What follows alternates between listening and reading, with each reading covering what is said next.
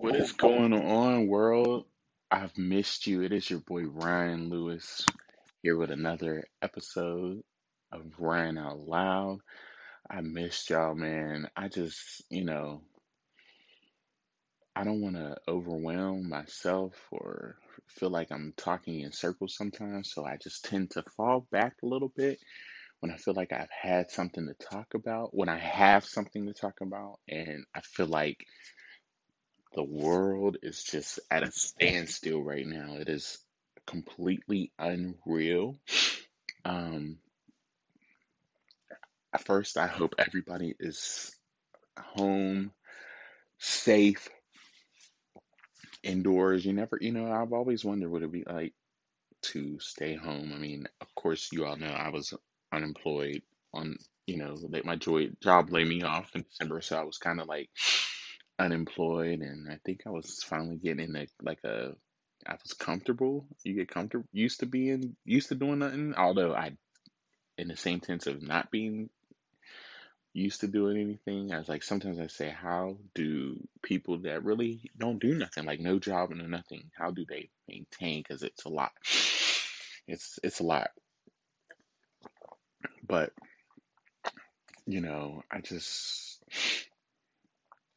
I will admit about the whole coronavirus, at first I was like, what?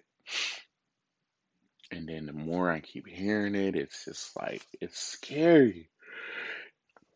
So scary. It just, you know, and I just, I started a new job um, a day or two ago, a day ago. And I'm gonna tell you, I'm gonna be honest, it took my excitement away. I was ex- very excited because I just wanted to get back in the work field and doing doing my thing. And it's a lot, you know, making sure, you know, s- s- making sure I'm protected. I have my gloves, my mask. You know, when I come in from work, I wipe down everything. While I'm at work, I wipe down everything. For some reason, I start yawning when I get on here. Excuse me, that's so rude, but hopefully you don't notice it that much. But you know, it's just weird. It's so weird. And then downtown Pittsburgh really looks like something from a movie. You know, I was just talking to my best friend. I was talking to my best friend, and she, she was like, she said it's just so crazy. It's like really something out of Bird Box. No, was it was is that the movie Bird Box with Sandra Bullock? Like we, that is our real life right now. My, you know, not in the same tense, but in some ways, like this shit is crazy. You know, um, every I feel like even though when I was was prior to me going coming starting my job this past Monday, I was in the house. I was just in my zone. You know, I was I've I've been working on a book and I finally found a storyline that I'm sticking to and I'm excited. Um, some people are going to be a little shocked when they hear more about it, but you know, this is my therapy. It was my therapy just released. It's not very, not really related to my life, my personal, my life at all. It's just a character in a world that I made up. And I felt like he had a story. He has a story to tell.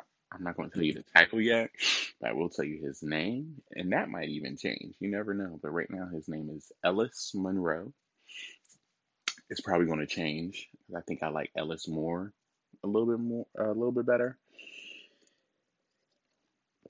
That will probably change. Um, he is a, he has a twin sister. Her name is Erica, and they're kind of dysfunctional. But um,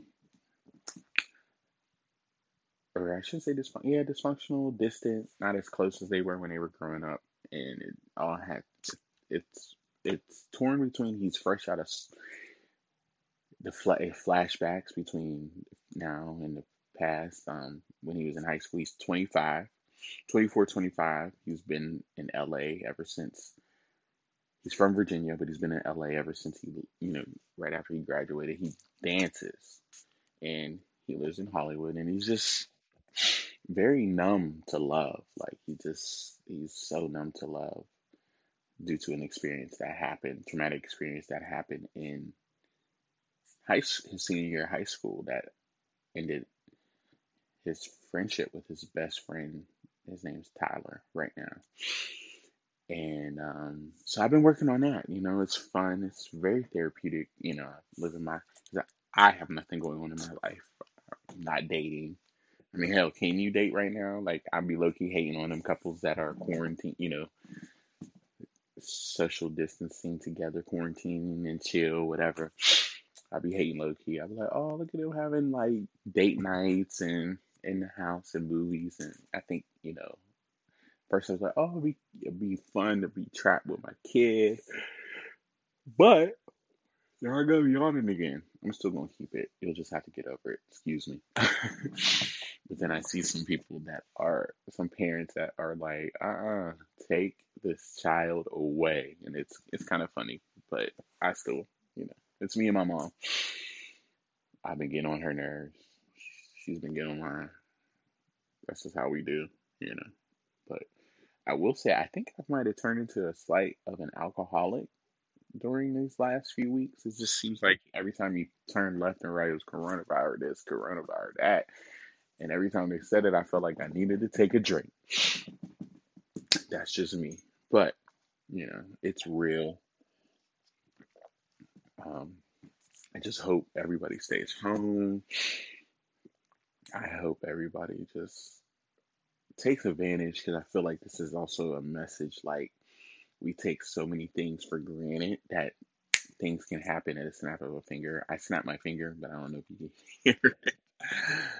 But anyways, things can change so quickly. We don't know at all what tomorrow, what is ahead of for tomorrow. But take this time right now, you know, to just spend it with your family. I do miss my grandparents. We we talk every day, but I haven't seen them.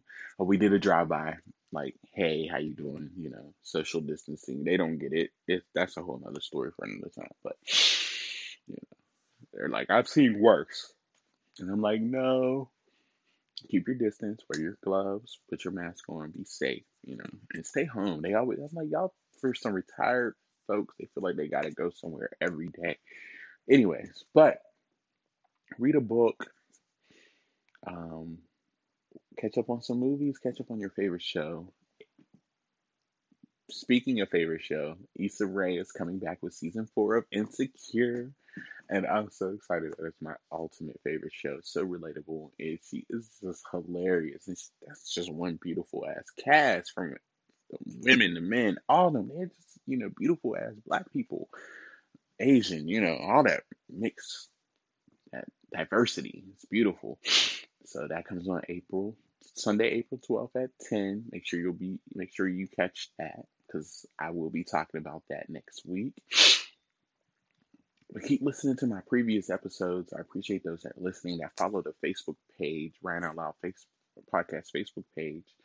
Um, I try to just spread some positivity, especially in times like this. It's just real, real negative, and we just need to be united united while keeping our distance. You feel me? But be safe, stay home, read a book, catch a new hobby, do something different, clean a closet, clean your room. I know I had intentions on cleaning my room, but that didn't go over well. Still a mess. And I'm working now, so yay me. But hope all is well. Sending love to everybody that listens to this to all over the world.